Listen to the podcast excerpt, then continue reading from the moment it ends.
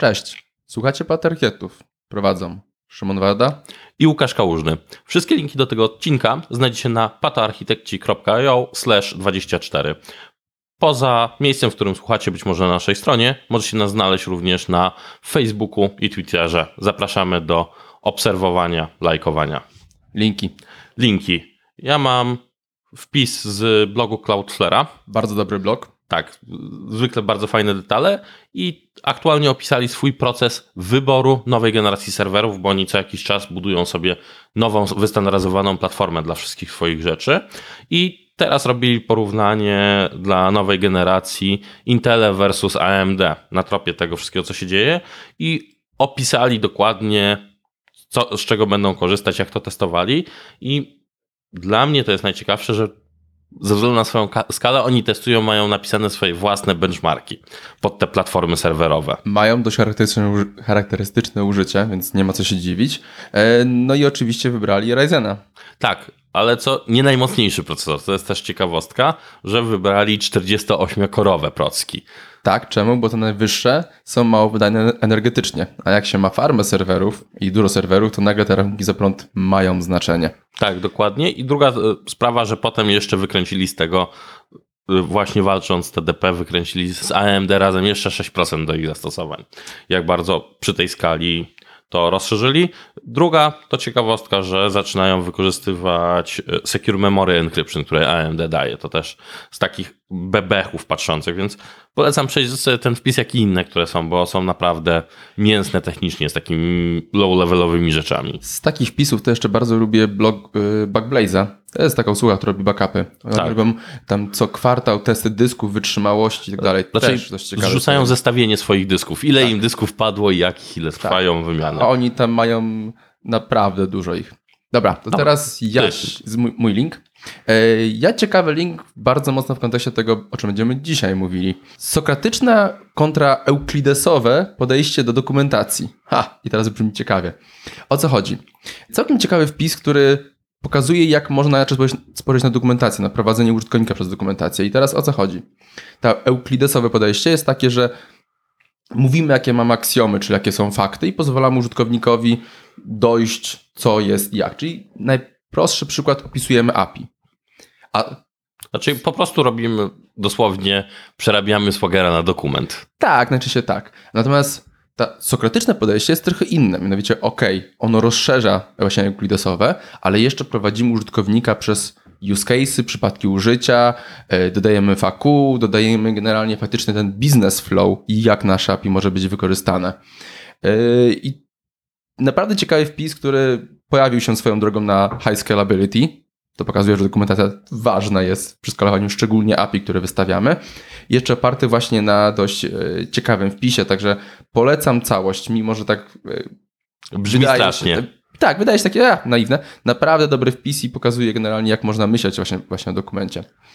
Raczej dokumentowanie API jest niewdzięczną pracą. To jest trzeba... bardzo niewdzięczną, ale jest bardzo, bardzo ważną i bardzo mocno to obniża ten cały narzut, który będzie na, znaczy, na wyjaśnienie. Teraz zastanawiając się, który styl mi pasuje, powiem teraz bardzo głupio, to zależy na to, który styl mi pasuje jako odbiorcy takiej dokumentacji. Nie, to ja mam, ja mam zdecydowanie ten e, sokratyczne podejście, czyli że opis, co jest jak i flow, jak wyglądają. Tak, to jest... Flowy tak, przy, przy większych usługach, przy prostych takie właśnie eukulidesowe dla mnie jest wystarczające. Byle ktoś tylko dobrze napisał części ogólne wywar, żeby tak. jak uwierzytelnianie, autoryzację, Zgadza albo się. jak mamy ID-ki budowane i y, y, urle do resursów. Tak, no to chyba już się wydało, jakie będziemy mieli temat odcinka. Totalnie nie sexy. Dokumentacja. Najbardziej Szukam o, o dokładnego. Szukałem określenia, ale przychodzą mi same, które będzie trzeba wypikać, więc podarujmy. Tak, w ogóle skąd się to wzięło? Wzięło się z tego, że właściwie u nas ostatnio dość sporo działamy w kwestii dokumentacji yy, i ile razy działaliśmy we wcześniejszych filmach, ile razy działałem, pomagałem, to zawsze to jest taki bardzo niewdzięczny temat, który spala dużo czasu, który jest konieczny. A nie oszukujmy się, rolą architekta jest pilnowanie też, żeby ta dokumentacja była, żeby była dobra, bo dzięki temu zwiększamy przepływ wiedzy między zespołami w ramach całej firmy i, i zmniejszamy narzut na utrzymanie tak naprawdę. To, tak jak patrzę dokumentację jest to, druga sprawa, dobra dokumentacja skraca onboardingi. O, bardzo. To jest, to jest problem, bo widzę na przykład niektóre, gdzie udokumentowany jest nawet głupia rzecz, jak prawidłowo setupować sobie środowisko deweloperskie, czy w jakimś cloudzie, jak sobie setupować deployment dla siebie środowiska. I nagle się okazuje w niektórych korporacjach, że przez pierwszy tydzień deweloper ma środowisko deweloperskie po pierwszym tygodniu, nie mówiąc już o komicie. Tak. No i nie oszukujmy się, to jest jakby temat, o którym mało kto mówi, a każdy na nim spalił setki godzin czasami. Tak. Więc przydałoby się podzielić się trochę wrażeniami. Dobra, to od czego, jeżeli tak inicjujesz i wychwalasz, to od czego zaczniemy? A, wychwalam, wychwalam. Yy, parę punktów, które udało mi się tak spisać w kontekście tego, co takie retro, yy, co się działo. Pierwsze to jest to, co prowadziliśmy bardzo mocno u nas, to jest jeżeli cokolwiek jest analizowane, to jest to spisywane od razu. I teraz czemu? Teraz w ogóle mówisz o ADR-ze na początek zaczynając. Yy, Niekoniecznie ADR. Chodzi mi bardziej o to, że tak naprawdę, jeżeli cokolwiek jest analizowane, cokolwiek robimy, to spisujemy to. I teraz czemu? Podstawowy powód. Spisywanie powoduje, że myśli są układane lepiej i że w tym momencie mam, mamy flow, jak to się zachowuje i tak dalej. Łatwiej nam jest prezentować. Jeżeli tylko myślimy o tematyce, to jest, a okej, okay, wszystko wiem. Jak spisujemy, nagle jest, okej, okay, tu jest dziura, tu jest dziura, tu jest dziura. Ogarniamy temat i prezentując go do reszty zespołu, jest czyściej przedstawiony, jest lepiej wydestylowany. Dobra, to teraz jeszcze zadam Ci pytanie, bo to jest dla mnie zawsze problem. Mówisz, analizujemy, ale co analizujesz? Bo to jest w kwestii dokumentacji projektowej bieżącej. Tak. I teraz lecimy właśnie generalnie, jak już mamy analizę, to teraz w co ją ubrać, bo trzeba ubrać jakiś tam template, gdzie możemy to ułożyć. I pierwszym takim to jest, to jest ADR. O którym mamy cały odcinek i zapraszamy Dokładnie. wstecz. Ale żeby rozwinąć skrót, bo za, za skrót jesteśmy trochę tak, archite Architecture Decision Record. Tak, Oczywiście. Tak, dokładnie. Czyli dokumentowanie wszystkich zmian projektowych, zmian w architekturze, to jest ważne. Nie wprowadzenie nowej klasy, tylko wprowadzenie zmiany architektury. Tak, dokładnie. Kolejnym elementem, który też zaczęliśmy, zaczęliśmy mocno wprowadzać, to jest RCA, Root Cause Analysis, czyli coś się, jakiś poważniejszy bug, coś się wywaliło, problemy wydajnościowe i tak dalej. Spisywane to jest i teraz czemu ważne, zamieszczamy tam linki do y, rzutów grafanowych, linki do Kibany i tak dalej, łatwiej jest dużo wrócić do tego dokumentu. Raczej wszystko, co miało, można określić, że RCA trzeba pisać, kiedy mieliśmy tak naprawdę coś nam się wyłożyło na pysk dosłownie i albo ostro przekroczyliśmy SLA z jakichś powodów albo generalnie zdarzyło się coś, czego do końca nie rozumiemy tak naprawdę, bo to jest fajne, bo to jest taki miejsce do spisania, co się po kolei działo i spisania hipotez i potem do weryfikowania tych hipotez. E, no i ostatnim elementem oczywiście jest po prostu zwykły update albo insert do dokumentacji. Tu istniejącej, bo zmieniamy kawałek kodu, no to trzeba coś tam zaktualizować. E, I z reguły te trzy kategorie zupełności, zupełności wystarczają tak naprawdę. Tak, teraz co popatrzysz, no i trzeba sobie odpowiedzieć pytanie, bo trochę dla mnie update do dokumentacji czasami jeszcze robimy jakiś nazwijmy to w ramach projektów proof of concept. I gdzie on powinien twoim zdaniem trafić w tym? Bo ja mam z tym mieszane uczucia, czy powinien... ADR, jeżeli to jest POK, czyli po, po POK jest jakaś decyzja. Jak jest decyzja, no to jest ADR. Okej, okay, można tak to przyjąć. A? A, mam cię, dobra, złapałeś mnie. Jest, tyle wygrać w życiu. Dobrze. Kolejny element to jest wszystko idzie do repo. Nie mamy Google Drive'ów, nie mamy Dropboxów, nie mamy maili, błagam, bez maili e, i całej bandy innych rzeczy. Dobra, i teraz powiedziałeś jedną ważną rzecz. Wszystko idzie do repo. Tu się mhm. zgodzę, bo sam fajnie jak dokumentację mam razem z projektem. Te tak. podejście katalog docs w wrócie repo z open source'owych projektów, on się sprawdza, nie oszukujmy się. Bardzo się sprawdza. Jeżeli jest to dobrze prowadzone. Tylko mam z tym problem, bo organizacje są często przeciwne temu jeżeli sobie popatrzysz, bo jest ukochane Wordy, nie po to mamy wszystkie narzędzia tak zwane do kolaboracji, SharePointy, Confluence. To o tym powiemy sobie, bo faktycznie generalnie jest problem taki właśnie, że, yy, że Wordy, PDF i tak dalej. Z tym można sobie poradzić jest yy, Pandoc, który mhm. generuje, jak z Markdowna, generuje nam ładnie potem Worda. Yy, tak, problem z Confluence'ami jak najbardziej istnieje, ale z tym też sobie poradziliśmy w inny sposób. To jak? E, wystawiamy dokumentację w formie online'owej. Teraz już wyprzedzając trochę, co się, coś, co się będzie działo, ale właśnie to jest ten kolejny punkt, mianowicie, że dokumentacja jest wystawiona w formie online. I teraz czemu to jest ważne? A, bo ludziom nietechnicznym nie, nie łatwiej jest ją znaleźć. I zgodzę się, mieliśmy rozmowę a propos tego, że Bitbuckety, GitHuby bardzo ładnie już renderują Markdowna i dają duże możliwości, ale jest jeszcze drugi element, który nam się bardzo sprawdził. Robimy, robimy mikrodokumentację. Wiecie co? Że jest ogólna strona dokumentacji, a poszczególne moduły systemu są w poddomenach dokumentacyjnych. Czyli mają osobne websajty i można między nimi linkować płynnie, więc osoba korzystająca z tej dokumentacji nie ma pojęcia, że to są różne kompletnie repa, które zasilają te strony Jekylowe. Wiesz co, tak, tylko teraz to fajnie, że ten powiedziałeś, ja trochę widzę z tym problem. Patrzę, to jest moja perspektywa. Problem setupu, że zaraz ktoś powie, o Boże, ja potrzebuję na to znowu kilka dni. Tak, takie ryzyko może być. Tylko, że zrobiliśmy tak, że umówiliśmy się, że jest w Markdownie, korzystamy z, z konkretnego engine'u i dzięki temu po prostu wystawiając tylko na poziomie AES-a mamy prosty routing ustawiony i działa. Okej. Nie jest idealny, ale działa. Także to wystawienie publiczne dokumentacji, jeszcze czemu to jest ważne? Bo sporo engine'ów do dokumentacji umożliwia zrobienie bardzo, prostego, bardzo prostej opcji. Na, na website dokumentacji masz przycisk, który automatycznie pobiera ci PDF-a dla tej całej dokumentacji. Tak. To jest fajne. Jest to fajne. Inaczej, to tak, ja się zgodzę co do wszystko, że do repo. Osobiście takie przeglądanie, uważam to z perspektywy, w zależności jakich projektów, ale z perspektywy większości projektów, które są jednak prowadzone, nie oszukujmy się, wewnętrznie. Że my akurat wystawiamy na zewnątrz. To, Tak, wy, wy, dokumentację. wystawia się na zewnątrz, ale że większość projektów, które są wewnętrzne, na, budowane na potrzeby wewnętrzne, czy to w software house dla Mhm. klienta, czy y, u klienta końcowego siedzi zespół deweloperski końcowego odbiorcy, to tak naprawdę w większości wypadków, jeżeli mamy, mamy jakiegoś bitpacketa, GitHuba, GitLaba, Azure DevOpsa, czy inne narzędzie do trzymania kodu, to tamten silnik do wyświetlania zazwyczaj na potrzeby we- wewnętrzne zupełnie wystarczy i nie trzeba z tym kombinować. Zgadzam się, mam tutaj ale w kontekście tego, że na przykład też my będziemy też o tym mówili generalnie, o poziomach dokumentacji, do kogo Tak. są kierowane. Na poziomie technicznym się zupełności zgodzę. Jeżeli mówimy o dokumentacji na poziomie PO, takiej biznesowej i celach na przykład kwartalnych itd., itd., takie w ogóle pokazywanie się, wewnętrzny marketing zespołu i to, to tak To przejdziemy dalej przy typach, jak Tak, będziemy, bo widzę, że dokładnie. masz na to punkt. Dobra. To Jak rzecz... do repo, to wszystko idzie przez PR-y. I tu się zgadzamy. Nie ma co w ogóle, ponieważ pull request daje nam możliwość komentowania tego. Tak, i to jest też bardzo ważne, to jest to, że y, mobilizuje do lepszego pisania. I do weryfikacji, czy, coś, czy jest prawda, do weryfikacji, czy coś się zmieniło. Nikt nie jest alfą i omegą i każdy ma prawo się pomylić, więc jak najbardziej generalnie to musi lecieć. Dobra. Yy, Dobrze. kolejny To punkt.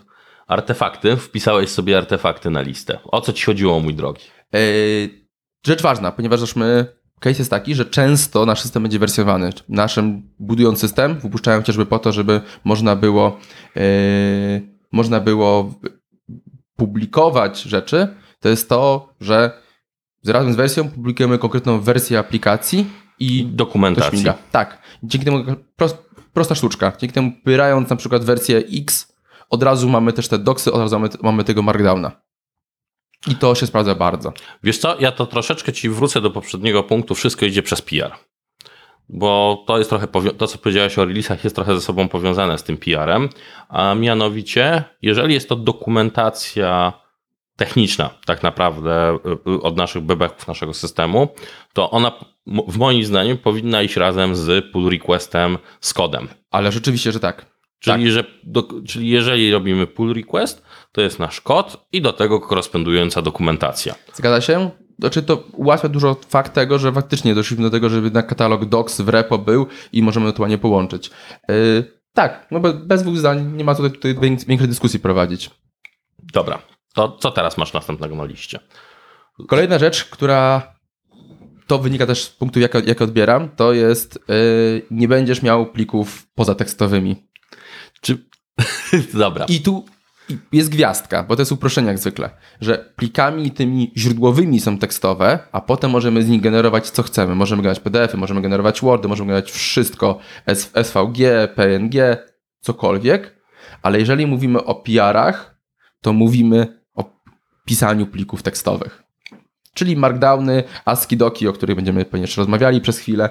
Yy, To jest jedyna opcja, żeby iść tak naprawdę. czy wiesz co i teraz tak, zaraz dojdziemy, bo będziemy mieli diagramy, bo to jest dla mnie takie odstępstwo. Trochę tak. Tak, nasza dokumentacja, tak, zgodzę się z tym, że powinno być to tam w tym docs, to jest głównie Markdown, ale trafią się załączniki, więc też nie bądźmy purystami. Będzie PDF, PowerPoint, docs od biznesu, Tak, ale sample, ale to jest coś, co przyciągamy ze sobą jako taki artefakt, a nie jako rzecz, którą my wytwarzamy. tak, dlatego właśnie mówiłem o pliki źródłowe generalnie, a, a właśnie o to, o czym mówiłeś, na nie się powołujemy jak najbardziej.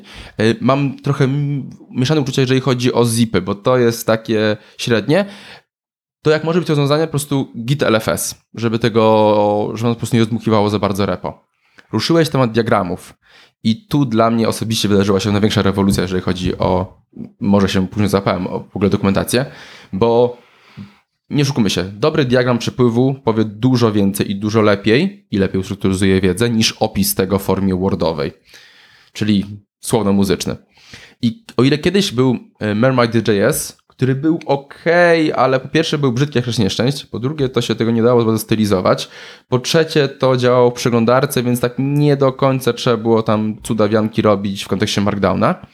Ja odkryłem, nie wiem, może późno, yy, dodatek do Visual Studio, do całego, całego zestawu plików Raczej P- PUML, Tak, tylko że on nie jest tak naprawdę w Visual Studio też powiedzmy sobie, tylko to jest to open source'owy projekt, który już Tak. żyje i żyje.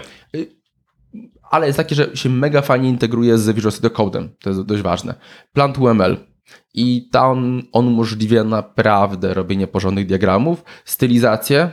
Tu mieliśmy dyskusję, że na starcie ona jest, ten, te diagramy są brzydkie jak wcześniej, wyglądają no jak To więc trzeba, Java z 90 lat. No. bo to jest w, w Javie napisane Tak. w 2009, więc No, to blisko byłem.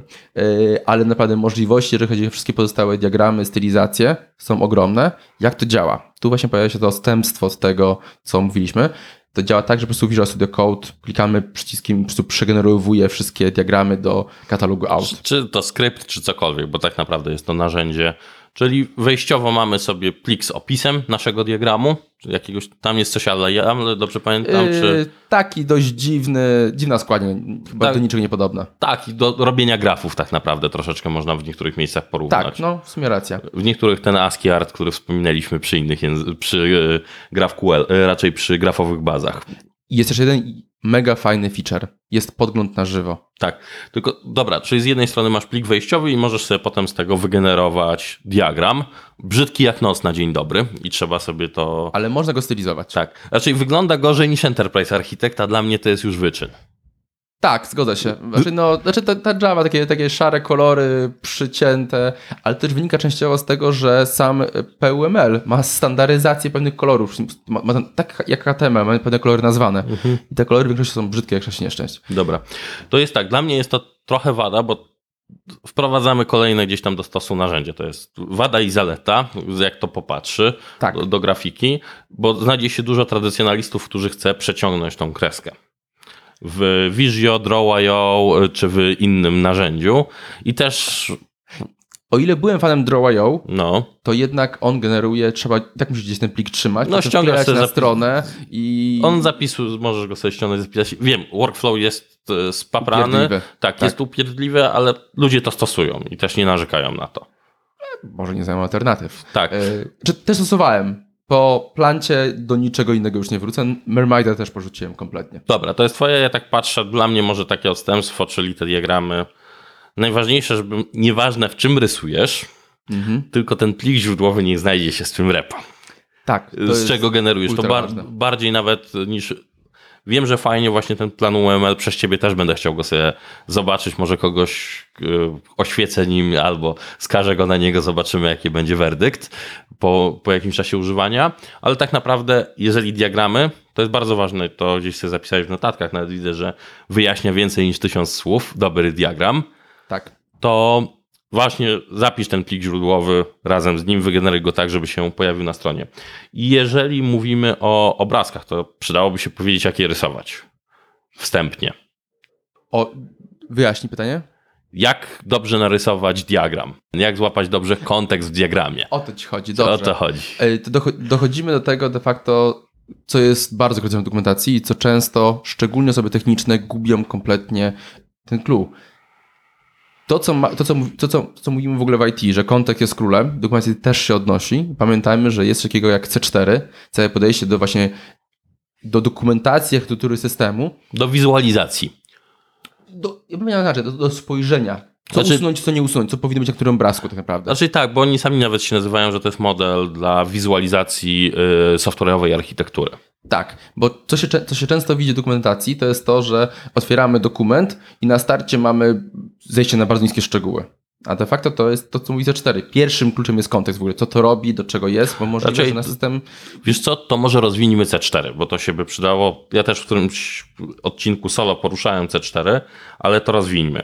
Czyli jest y, pierwszy poziom to jest kontekst, Kontekst. czyli to jest taki high-levelowy y, przegląd. To jest high-levelowy, czyli nasz system, nasze rozwiązanie w porównaniu z resztą ekosystemu, z którą się integruje. Yy, tak, dokładnie. Co robi, po co jest, jak żyje i taki ogólny opis, żebyśmy wiedzieli w ogóle z jakim zwierzęciem mamy do czynienia. Kiedy mamy, na, y, rzucając taki ich przykładu, bo jest, mi się on podoba, to jest dla systemu bankowego, czyli my piszemy system transakcyjny i go dokumentujemy, no i gdzieś z, y, z boku mamy na przykład system e-mailowy, z którym do wysyłania powiadomień i innych rzeczy, a z drugiej strony mamy cały core banking na jakimś mainframe'ie, więc umieszczamy nasz system w tym kontekście tego ekosystemu, z którym pracuje. Tak. Idąc poziom niżej, schodzimy na, sch- schodzimy na, poziom, na poziom konteneru, czyli generalnie e, jak się komunikujemy i takie du, duże, Gru- powiedzmy, bloki, grub- bloczki. grub- grube moduły w naszej aplikacji. Tak. Grube. To rzućmy jakimś przykładem. Grubym modułem będzie baza danych, Tak. będzie jakiś mikroserwisy, każdy z osobna, będzie jakiś frontend, SPA, mobilna aplikacja, API application. Czyli jesteśmy na poziomie pojedynczych dużych modułów, które możemy wyszczególnić. Tak. Potem schodzimy sobie na e, kontenery, Komponenty. komponenty. Schodzimy komponenty, czy generalnie takie, można powiedzieć, moduły naszych klas. Ja to często porównuję do folderów, e, folderów w solucji. Tak, w niektórych folderów, y, Namespace'y. y, jak mamy jakąś HTTP API albo coś, to mogą być w dotnecie to są kontrolery, czy w zależności jak tam w innym języku się to zwie, jakie mamy podejście, czyli grube komponenty już w naszym module. Czyli Tak. grube części naszego mikroserwisu na przykład. A na końcu, mam, na końcu mamy zwykły kod, do którego ja z reguły nie schodzę, bo jest kolejny element, jeśli chodzi o dokumentację, to jest, pamiętajmy, że dokumentacja jest kosztem i utrzymanie jej jest drogie, a najgorszą dokumentacją jest nieaktualna dokumentacja. Ostatni punkt, dziesiąty. Pamiętajmy, że są dwa typy dokumentacji, tak samo jak są dwa główne typy naszych odbiorców. Raczej może typy dokumentacji, typy odbiorców chyba jest lepszym określeniem. Jedno implikuje drugie, ale pierwsze to jest techniczne, które też pamiętamy z reguły, a drugie to jest biznesowe. Danie kontekstu, co ten system w ogóle robi, jak robi, jakie są procesy biznesowe, jakie też te case'y realizuje, bo to też jest bardzo, bardzo ważne, bo to, żeby nowy deweloper mógł się ogarnąć generalnie, że zrobił zmianę w jakimś tam workflow, to który test odpalić, jak to się mapuje. I pamiętajmy bardzo mocno, że ten wstęp biznesowy, który często powinien dobry PO zrobić, to w tym momencie też powinno być elementem dokumentacji. I to jest bardzo, bardzo ważne. No i na samym starcie przede wszystkim mamy taki C-level skrót całego systemu, czyli pół strony opisu, który, który mówi Kon- kontekst i co to w ogóle robi. tak, Wiesz, dokładnie. wiesz co, jeszcze tak, co do biznesowej, bo jest problem, bo troszeczkę powiedzieliśmy o analizie, ja cię też łapałem za to. Mhm. Druga rzecz, że jest taka często nadal klasyczna analiza biznesowa, gdzie enterprise architekty i inne rzeczy się sprawdzają często lepiej niż podejście, które techniczne tutaj opisaliśmy.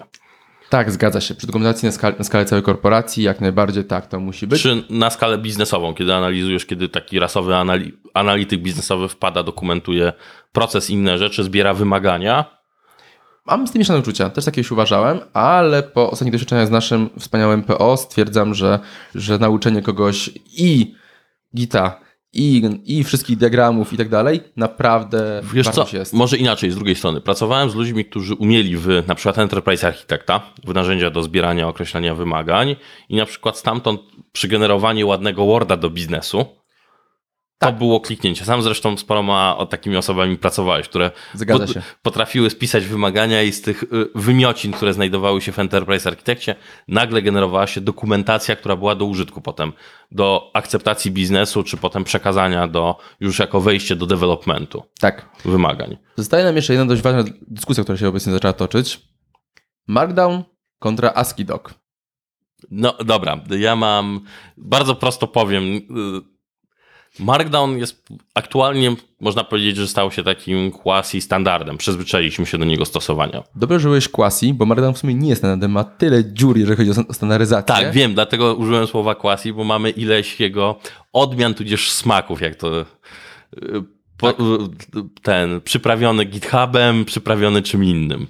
E, I to jest jego największy problem. Ale jaka właśnie jest różnica podstawowa? To jest, że ASCII Doc jest dość taką konkretną specyfikacją, ma dużo więcej feature'ów, ma takie opcje jak ustawienie szerokości. Wszędzie tam, gdzie w Markdownie robimy fallback na HTML-a wstrzykiwanego, co nie jest idealne, nazwijmy to, to ASCII ma to ładnie bardzo ogarnięte. Ma dużo więcej feature'ów.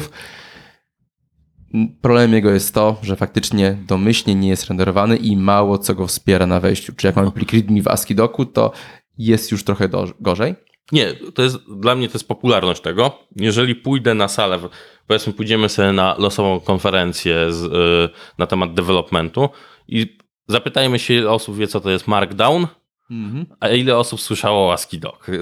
Domyślam się wyniku. Tak. Jedno ale w systemach do generowania dokumentacji, weźmy dokumentacji, ASCII doc zyskuje dość sporo yy, użycia tak naprawdę. Coraz częściej się go zauważa. Czy wiesz co, i teraz rozróżnijmy, ja bym rozróżnił jedną ważną rzecz, bo powiedzieliśmy sobie o naszej wewnętrznej dokumentacji. Jest sobie, sobie pozycja tak zwanego technicznego pisarza, jak to się śmieje po polsku, w różnych organizacjach, który pisze techniczną dokumentację dla klienta zewnętrznego. I to jest tak naprawdę taka osoba musi być, być ex-techniczna, musiała rozumieć, co pisała, i tam są troszkę inne, fo- korzysta się z zupełnie innych formatów. Taki ASCII Doc jest parę jeszcze innych rozwiązań do generowania publicznej, doku- spisywania, generowania publicznej dokumentacji, tylko to jest zupełnie inna kwestia. Ja rzucę ciekawostkę na przykład z Microsoftu.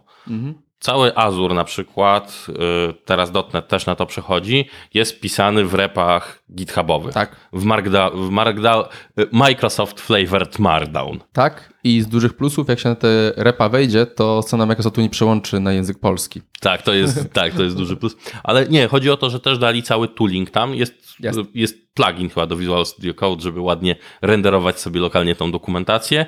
I oni mają taki cały system, który wy sobie zrobiliście teraz, opi- opisałeś o nim przy swoim projekcie, do y, mikrodokumentacji. I może, może też zgłaszać, zgłaszać PR-y i tak dalej, i tak dalej. Tak, tak. Wiem, bo faktycznie Więc to jest też weszło. takie właśnie, z jednej strony mamy takie standardy jak ASCII Doc czy inne przeznaczone takie strict do pisania.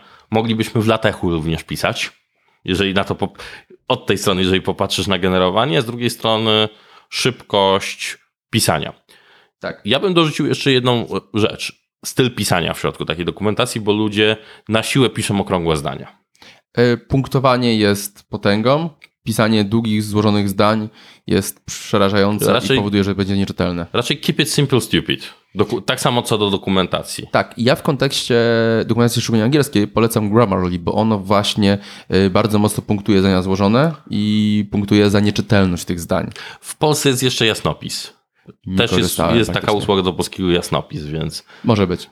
Dla mnie jeszcze dość ważna decyzja, e, decyzja, dyskusja właściwie, która się pojawiła, to było kto pisze dokumentację. Bo często jest tak, i to się, z tym się spotykam, że dokumentację się pisze jedna osoba. Często jest to lider albo wyznaczona, albo jakiś tam PO. A ktoś, kto wygrał pisanie Tak. dokumentacji. Do, wygrał, przegrał, różnie może być. E, a my robiliśmy podejście właśnie takie, że jednak pisze cały zespół i to się super Znaczy sprawdziło. to jest tak jak z ADR-ami. Ty podniosłeś, ty tworzysz ADR-a. Tak, my dotąd, nawet do tego stopnia, że jak mamy jakiś dokument, to po prostu rozbijamy go na, na działy i w tym momencie po prostu to są taski do wzięcia przez każdego. Ra- Raczej to jest, wiesz, to tak jak powiedzieliśmy o dokumentacji samego potem, tego co mamy w bebechach, no, trochę powiedzieliśmy, że dokumentacja powinna iść z, pull requestem. Tak. Więc jest się jedno, jednoznacznie wskazany wtedy i można powiedzieć, kto pisał dany kawałek. Jasne. Dobra, podsumowimy to. Wiesz co, może jeszcze problemy. E, W szczególności od strony repo, bo jest jeden problem, o którym jakoś przemilczeliśmy, w szczególności ty. tak, ja przemilczałem go, bo jest problem taki, że jeżeli wystawiamy dokumentację client-facing publiczną, to niestety problem z wersjonowaniem jest taki, że e, ciężko i przynajmniej nie udało mi się znaleźć narzędzi tego, chociażby co robi Elastic, że mamy przełącznik między różnymi rodzajami wersji. Jak ktoś zna, niech, niech podeśle, chętnie skorzystamy. Dla danego release'u. Dla danego release'u. Tak.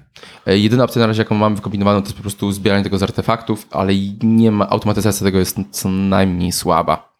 Niestety. Dobra, to co, podsumowujemy. Tak. Mój pierwszy to jest Plant UML. Zachęcam do diagramów, bo zrewolucjonizował moje podejście do robienia diagramów. Dobra, diagram as code, to tak. Ja tak Tak. cierpię, na chciałbym, żeby coś było wbudowanego w GitHuba i Bitbucketa. Byłbym wtedy szczęśliwym człowiekiem. Tam były jakieś podejścia, ale nie. Znaczy, żeby się wystandaryzowało coś w ramach repo do rysowania, to byłoby super, ale podsumowujmy tak, diagram as code, tak. Można sprawdzić, co Szymon mówi z planu UML-em. Ja się jeszcze pod tym nie podpisuję. To nie jest moja twarda rekomendacja. Do diagramów tak, róbcie diagramy. Tak. Wszystko w repo to już chyba nie, nie trzeba przekonywać i naprawdę wszystko, wszystko leci. Tak. Łącznie z, u nas łącznie z odpowiedziami do klienta. Następnie Markdown nie gryzie. Powiedzmy sobie, w ogóle pisa pisanie nie powinno gryźć. Nie powinno zdecydowanie. Dobra, podsumowując, jeżeli masz problem z pisaniem, to są tylko punkty. Pisać, tak naprawdę pisać punktami, bardzo prostymi zdaniami, raz, dwa, trzy, albo kropeczkami, w zależności jak tam idzie proces. Na y, większe zdania się wysilamy, kiedy faktycznie musimy coś bardziej opisać, a być może diagram będzie prostszy. Tak, co więcej, jak puszczamy to przez PR-y, to się nauczymy. To, co mówił Stephen King, pisanie jest mięśniem, który trzeba trenować. Dobra, tyle, kończymy. Kończymy. Na razie. Dzięki.